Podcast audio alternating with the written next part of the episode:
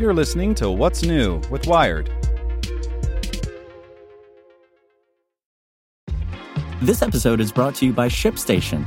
You know, some things take a lot of work, like sending little robots to far off distant planets. And just as that's challenging, so too is running a successful e commerce business, especially when there's so much to do.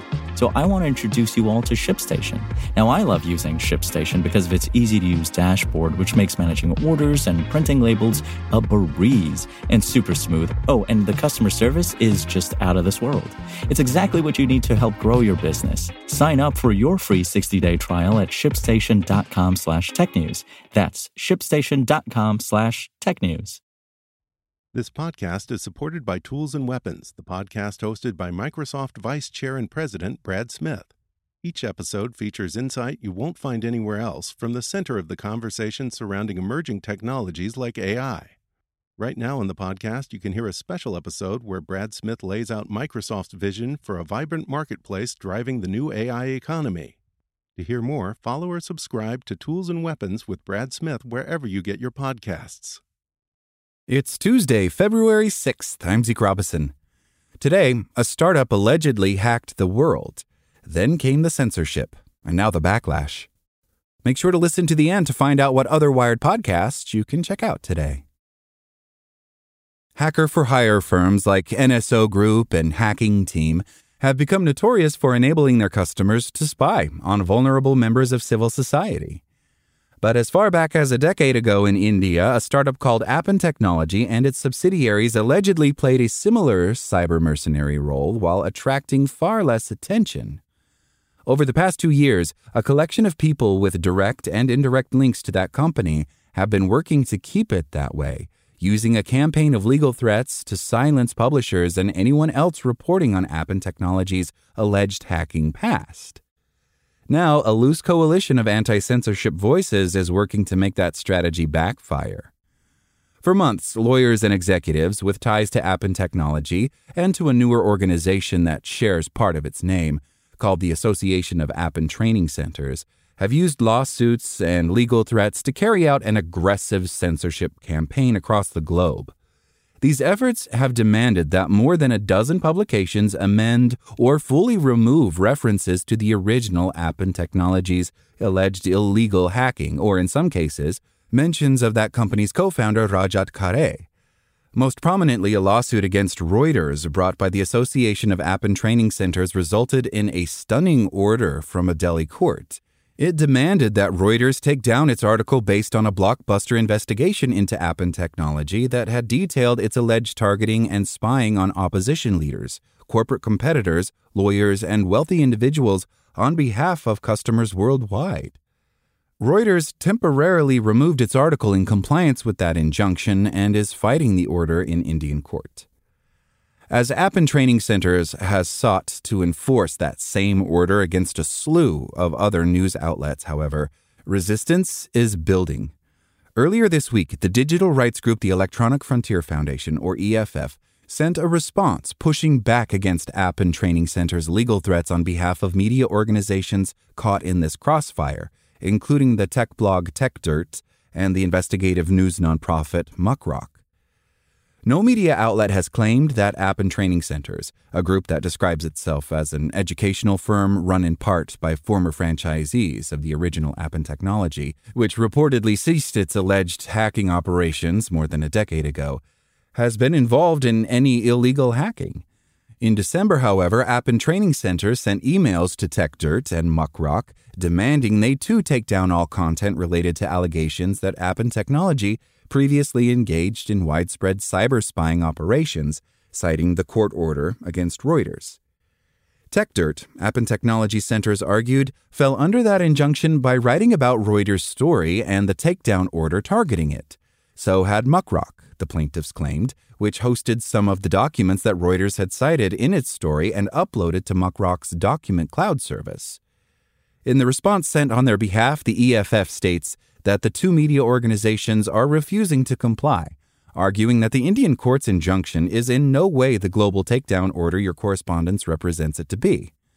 It also cites an American law called the Speech Act, that deems any foreign court's libel ruling that violates the First Amendment unenforceable in the U.S. It's not a good state for a free press when one company can, around the world, disappear news articles. Michael Morrissey, the CEO and co founder of Muckrock, tells Wired. That's something that fundamentally we need to push back against.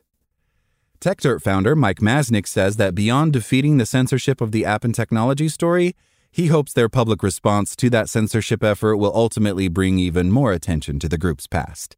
In fact, 19 years ago, Masnick coined the term the Streisand effect to describe a situation in which someone's attempt to hide information results in its broader exposure, exactly the situation he hopes to help create in this case. The suppression of accurate reporting is problematic, says Masnick.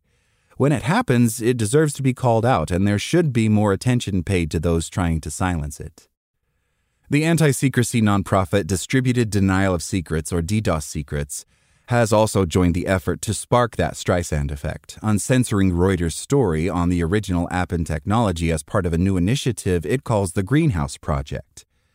DDoS Secrets co founder Emma Best says the name comes from its intention to foster a warming effect the opposite of the chilling effect used to describe the self censorship created by legal threats. It sends a signal to would be censors, telling them that their success may be fleeting and limited, Best says, and it assures other journalists that their work can survive.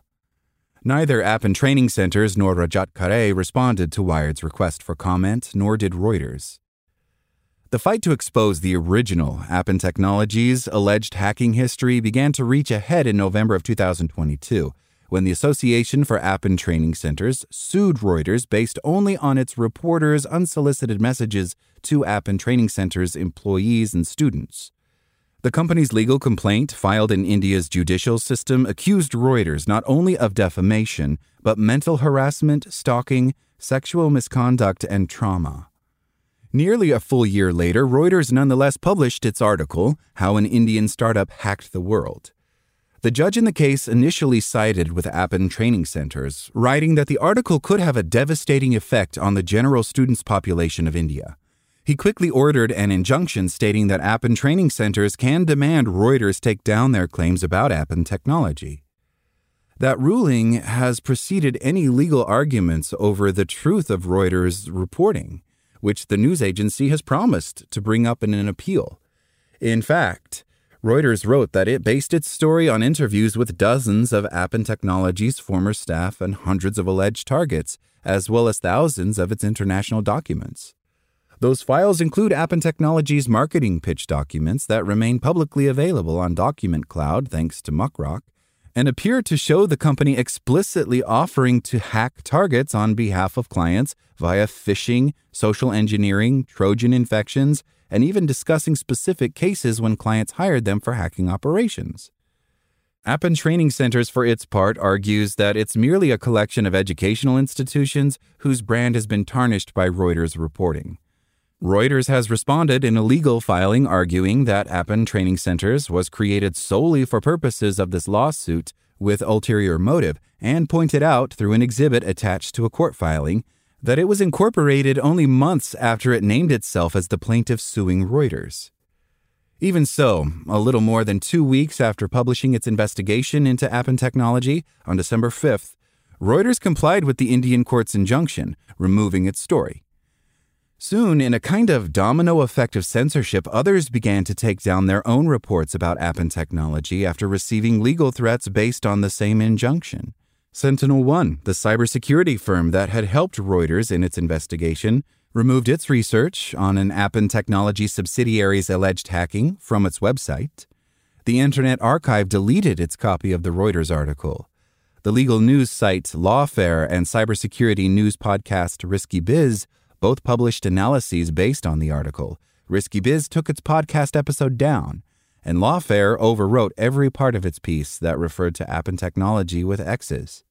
Wired, too, removed a summary of Reuters' article in a news roundup after receiving Appin Training Center's threat. Aside from the injunction that Appin Training Centers has used to demand publishers censor their stories, Appin co founder Rajat Khare has separately sent legal threats to another collection of news outlets based on a court order he obtained in Switzerland. two Swiss publications have publicly noted that they responded to court orders by removing Khare's name from stories about alleged hacking. Others have removed Khare's name or removed the articles altogether without a public explanation, including the Bureau of Investigative Journalism, the UK's Sunday Times, several Swiss and French news outlets, and eight Indian ones. Even before the EFF, Techdirt, Muckrock, and DDoS Secrets began to push back against that censorship, some had immediately resisted it. The New Yorker, for instance, had mentioned a subsidiary of Appin Technology and Rajat Khare in a feature about India's hacker for hire industry in June of last year. It was sued by Appin training centers, but has kept its piece online while the lawsuit proceeds. The New Yorker and Wired are both published by Condé Nast. Ronald Deibert, a well known security researcher and founder of the University of Toronto Citizen Lab, a group that focuses on exposing hackers who target members of civil society, had also mentioned Appin technology in a blog post.